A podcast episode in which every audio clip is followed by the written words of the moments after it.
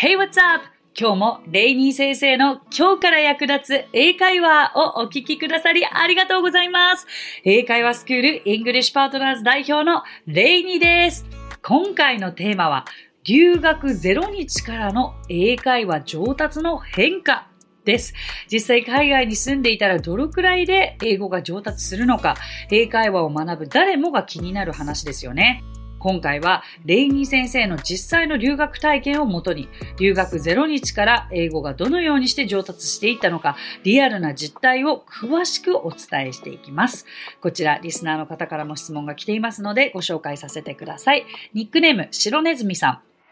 私は以前、ある大学でお仕事をしており、そこで中国人やベトナム人の留学生たちの対応をすることがありました。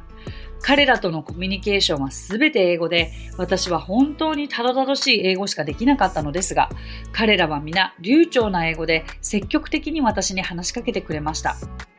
ある日の彼らとの雑談の中で、中国語やベトナム語は文の構造が主語、動詞、目的語という英語と同じ語順であることを聞きました。基本的に母国語の語順のままで単語を英語に置き換えればいいので英訳は比較的楽だと言っていました。私たち日本人は主語、目的語、動詞という語順で何かを考えたり話したりすることに慣れているため、英語を話すときには瞬時に文の構造から組み立て直さなければならないことに苦労しています。また、英語を聞き取るときも、私の場合、長い文だと最後まで聞き終わるまでに文頭の動詞が何だったのかを忘れてしまうことがあります。レイニー先生は、それらの点をどのように解決されたのか、お聞かせいただけますと嬉しいです。それからこれは私の想像ですが、レイニー先生の頭の中では話したいことのイメージから日本語を返さず直接英語になって口をついて出てくるのではないかと思います。もしそうであればそこに至った過程や変化したきっかけなども教えていただけますと幸いです。ということで白目ネズミさんありがとうございます。ものすごくご質問の内容の答えもうドンピシャなものを私、それぞれ経験しておりますので、今日ご期待に沿った形で番組を進められるのではないかと思います。はい。でもまあ誰もが多分その英語をどうにかしなくてはいけない方たちなら誰もが歩む道だからこそ白ネズミさんが今歩まれている道というのがあの私の過去と似ていたのではないのかなと思いますがまず、その瞬時に文の構造から組み立てなくてはいけない。これ本当に理解できます。皆さんどうですか？英会話をいざしてみようとした時に何に困るかって、本当にとっさに英語が出てこなくないですか？これには2つの要素があると思っていて、まず1つは、口が英語に慣れていないんですよ。だから、なんかもうどう口を動かしていいかもわからないし そこにまず一つつまずきますよね。それから次に、やっぱり言いたいことの文が組み立てられないということに苦労すると思います。でもご心配なく皆様、これ私、本当にここ経験してきてますから、で、私の場合は17歳に変わった時にですね、アメリカに留学をしました。その夢というのは、アメリカで活躍できる女優になりたい、世界で活躍できる女優になりたいという大きな夢を持って、アメリカの芸術高校で、まずボストンのウォールナットヒルという高校に留学をしたんですね。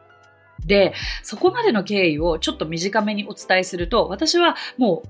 物心ついた時からアメリカと英語、この二つのキーワード大好きでも憧れていて、いつか自分はその映画の中、ハリウッド映画の中のような生活をしたいんだというふうに思って、あの、日々生活をしていたわけなんですよ。で、とにかく英語には興味があったから、小さい時から英語に触れようと自分からしていたと思いますし、中学校の時の英語は比較的その勉強嫌いでコツコツ嫌いの私でも、あの、前向きに取り組んでいて、まあそれはやっぱり英語を話せるようになるためだと思って日々勉強していたんですよね。で、まあ点数もまあまあ良かったです。飛び抜けてはなかったけど、他の教科に比べればまあまあ良くて、でもそんな中でも私は結構スピーキング、発音は良いとされていました。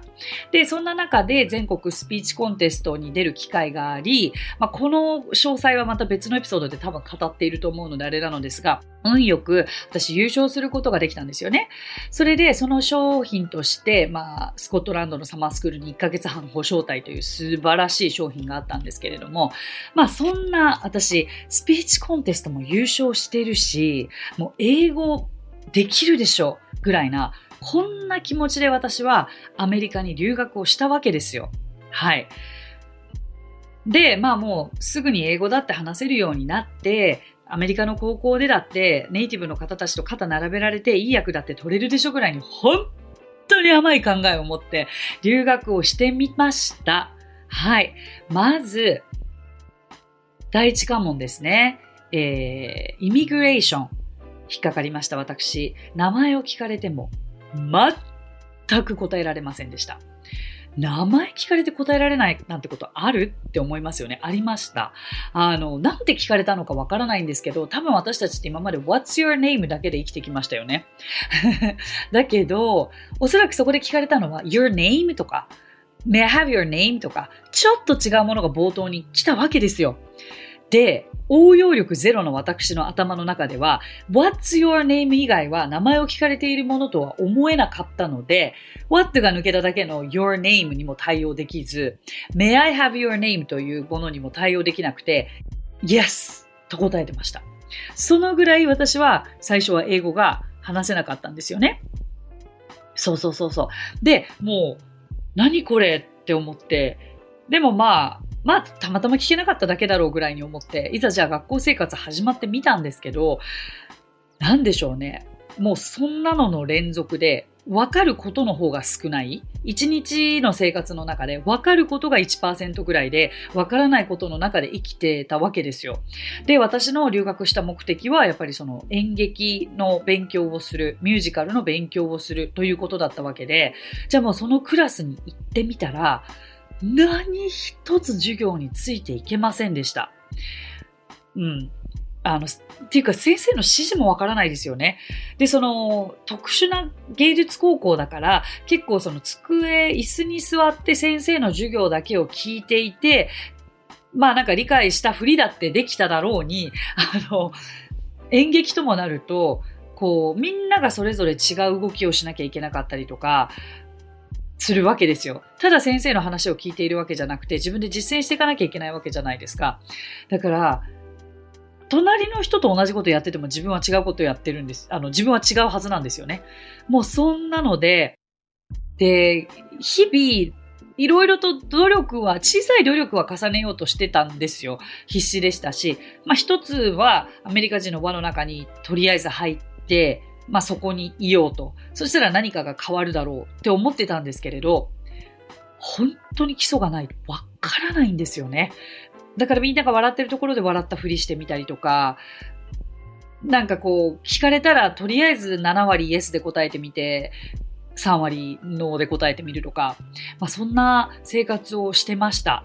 で、いつまで経っても自分から英語を発するということができないまんま月日が経ってっちゃったんですよね。で、頑張ってお昼ご飯とか夜ご飯とかもアメリカ人の輪の中に入って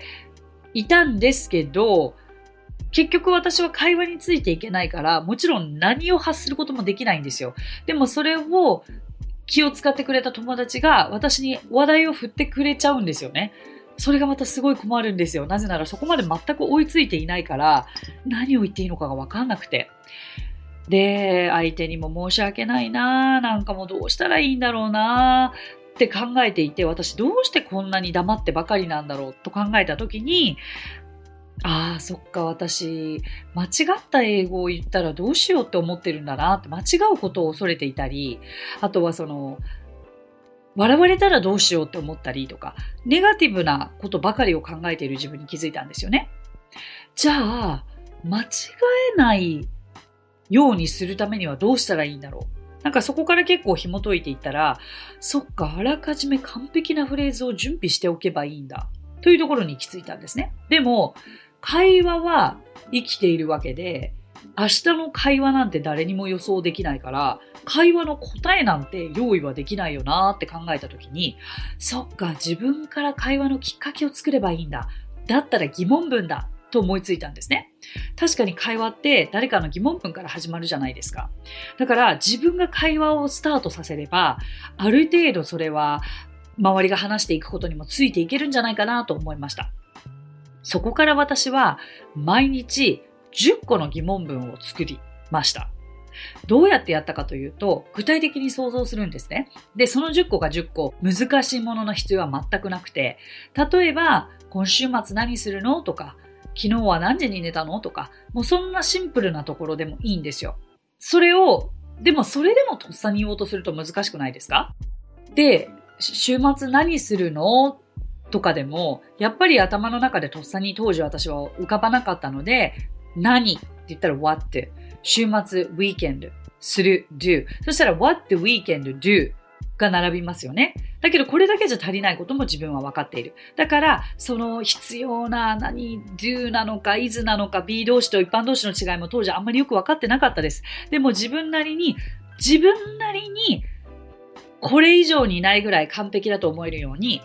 その英語の単語を組み替えるんです。これがまさに白ネズミさんがおっしゃっている文の構造から組み立て直さなければならないことに苦労しているとおっしゃってますけど、そうなんです。私たち組み立てに苦労するんです。だから、正しい英語の組み立て方法を学ぶためのトレーニングを最初絶対しなきゃいけないと私は思ってます。だから今の私のこのやり方っていうのは、自分で言いたいことを具体的に考えて、その日本語を英訳を自力でするときに、頑張って自力で組み立てるんです。はい。で、それを毎日10個作ったんですね。で、必ずその10個の中には、今日一日生活してきた中で、新しく学んだフレーズも無理やり取り入れてました。じゃないと、その単語の使い方がわからなかったからです。単語単体で覚えようとすることは、私はあんまり意味がないと思っていて、単語単体で覚えるから、その単語の使い方や意味がわかんないんですよ、実際。生きた使い方が何か。だけど、その単語を疑問文の中に無理やり入れたんです。そしたら考えるじゃないですか。考えることが大切で、私その時アメリカで思ったんですけど、ああ、頼るものって今までやってきた教材でもないんだ。自分の頭なんだ。自分の頭で言いたいことを考えないとやっていけないんだってことに気づかされました。はい。だから、しっかりちょっと最初は時間と手間をかけて調べながら、頭を使ってフレーズ、疑問文考えていってください。で、じゃあ10個の疑問文自分で作りました。で、こっからなんですよ。これ作っただけだったら、合ってるか間違ってるかわからない。だから私はルームメイトだったりとか、あとはそのネイティブに必ずチェックをしてもらうんですね。で、このチェックがまた楽しくて、ああ、そうなんだ、こういう言い方するんだ、みたいな。ナチュラルな言い方、これか。だって私たちって何がナチュラルかがわからないじゃないですか、言い方。辞書に載っててその意味だと思ったら、それを使ってしまうじゃないですか。でも最初はそれでいいんです。ご自身が選んだその単語でネイティブの方が見て、あ、ここはこれだよって変えてくれたとき、忘れないです。すごく腑に落ちるんですよね。で、私はさらにそこから、ごめんって言って、全部フレーズ読んでくれない？録音させて？と言って、ネイティブの発音を録音しました。ここからこのフレーズを寝る前にブツブツブツブツリピートして練習をして次の日、必ずターゲットを見つけて、その前の晩に作った10個の疑問文を相手に何気なく聞いて、で、1個できたら、チェックつけて、必ず、それは私の1日のゴールでしたね。あの、10個使い切る。うん、10個必ず誰かに聞く。で、次の、あの、その晩もまた新しい10個の疑問文を作る。これを3ヶ月毎日繰り返しました。はい。その結果私はやっぱりとっさに組み立てられるようになりましたし、でも当時はまだ日本語、英語、英語、日本語っていう、こう、頭の中で訳すということをやっていましたけれども、はい。だけど、これのおかげで、やっぱり間違っていようが、話すことのガッツもつきましたし、すごくおすすめです。よろしければ、レイニー先生 YouTube の私が英語を3ヶ月で話せるようになった方法という動画が上がっております。この動画には今説明した疑問文の作り方が丁寧に、あの、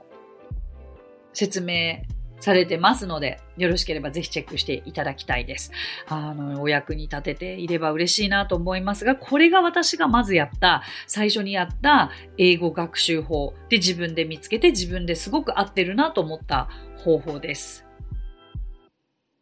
それから次に、英語を聞き取るときに長い文章だと最後まで聞き終わる前にこう分からなくなってしまうのは、これも当然で、でもこれはね、結構慣れだったりするんですね。リスニングのエクササイズをすることもお勧めしますけれども、もしかすると、私も最初そうだったのですが、英語を言われた先から一軸訳しちゃってませんか ?What did you eat last night だったら what って何？did you あなた eat 食べた？last night 昨日の夜この順番で訳しちゃってませんか？私はそうでした。だから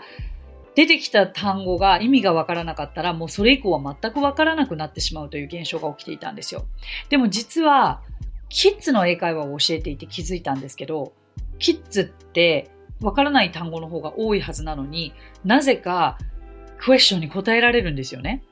それはどうしてかというと知ってる単語だけを耳が拾ってくれるからだなって気づいたんです。つまり大人の場合はやっぱり一つ一つの簡単な単語の意味は分かりすぎちゃってるんですよ。そうじゃなくて一個一個聞き取らなくていいから全体をやんわりと聞いてキーワードだけを耳に引っ掛けるようにしていく。これはでもやっぱりコツがいると思うしトレーニングがいると思うので長い文の時はこれがおすすめです。だって日本語で話してる時におそらく皆さん一字一句意識して聞いてないと思いますよ。キーワードがわかるからそれに対して答えてるだけだと思う。はい。じゃこれもちょっと参考にしてください。そして最後ですけれど、私の頭の中の感覚ですよね。はい。これよく英語脳、英語脳と言いますが、私も最初は、えー、言いたいことを日本語で考えて、それを英語にして、で、相手から返ってくる英語の答えを自分の頭の中で日本語訳して、また自分の答えを日本語から英語訳してという、すごく家庭の多い英会話をしていたから、なんかこう時差があるなーっていつも思ってました。でもしょうがないですよね。最初から英語でなんて私到底考えられないと思います。あの、最初から英語で考えるようにという教え方もあるのは分かってるんですけれど、これが私のやり方でした。だからあくまで一つの参考にしていただけたらと思いますが、それで私が実際に頭の中で、うわ、なんか感覚が変わったぞ。これがいわゆる英語から英語だという全く日本語が頭の中から消えて英語だけで会話ができるようになったのはアメリカ留学3年目でした。はい。本当にたった一言私は Yeah って相手に答えただけだったんですけど、それがあれ今感覚が違うぞ何だったんだろうって思ったら相手が言っていることがもうそのまま英語で刺さってきたんですよね。不思議でした。でもこれはおそらくアウトプットをそれまで私もたくさんしてきましたし、現地のアメリカ人の友達ともたくさん会話してきて、たくさん聞いてきたからこそ、慣れてきた瞬間だったのかなと思っていて、今では、うーんと、英語で入ってきますね。英語で答えてるでしょうね。あんまりちょっと意識してないですけど、そんな感覚です。はい。白ネズミさんのご質問のお答えになったでしょうか？そして、きっと他の方々への、もしかすると、英語学習のヒントになっていれば嬉しいなと思います。あと、ぜひ、私のインスタグラムだったり、ツイッター、YouTube、えー、TikTok、Facebook に、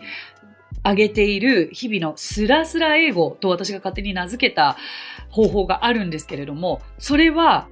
きっと英語学習をされている多くの方に役立つかと思います。これ何かというと、あの、私たちってどうしてもネイティブの方のスピードをそのまま真似て言ってしまおうとするがゆえに、つまずきません？フレーズで。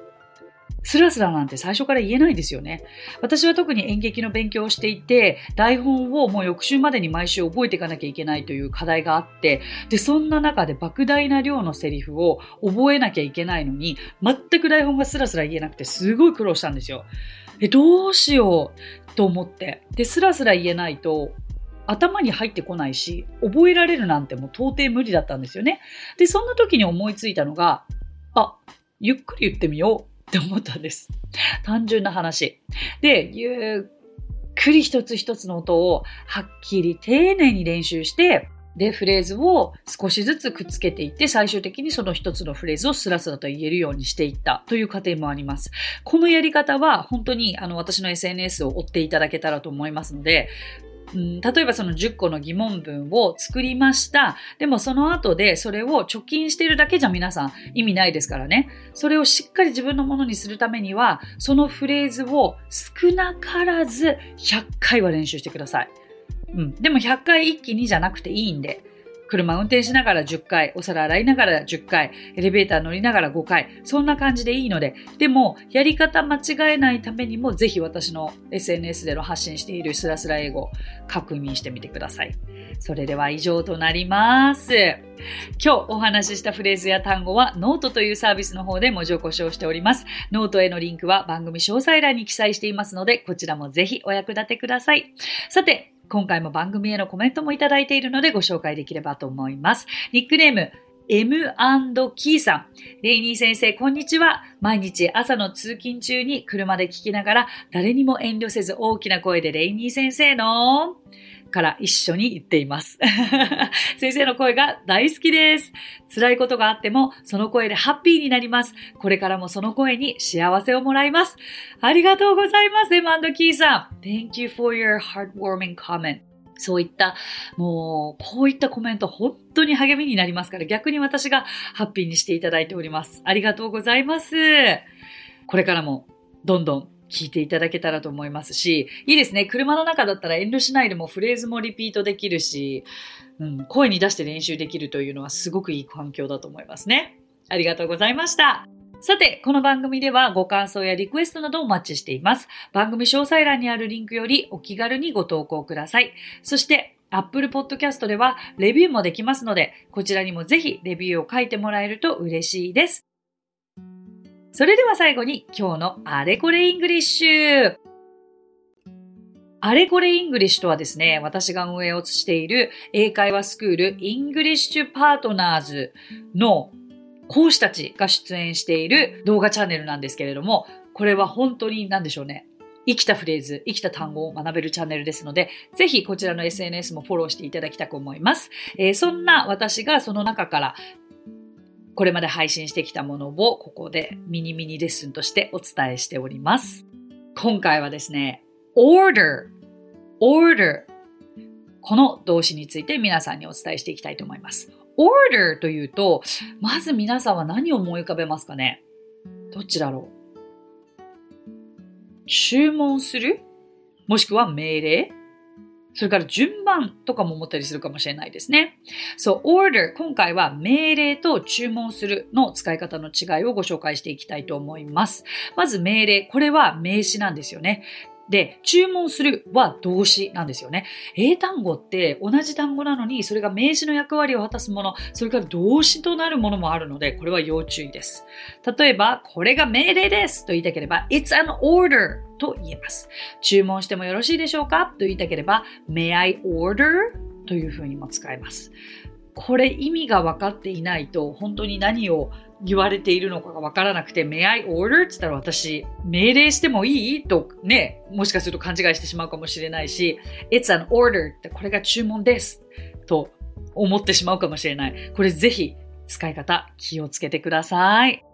So that's it. Thank you so much for coming by. Thank you so much for listening. 今日もレイニー先生の今日から役立つ英会話をお聞きくださりありがとうございました。皆様とはまた来週金曜日にお目にかかりましょう。So till then, bye! さあ、ここでレイニー先生の活動を紹介させてください。まずはレイニー先生が主催する英会話スクール English Partners では私たちと楽しく英語を身につけたいという方を大募集。マンツーマングループキッズすべてオンラインレッスンでもやっています。詳しくは English Partners で検索してみてくださいね。その他1分で見る英語辞書動画あれこれ English や毎週水曜日22時より YouTube ライブにて生英会話レッスンなども行っています。ぜひそちらの方もチェックしてみてください。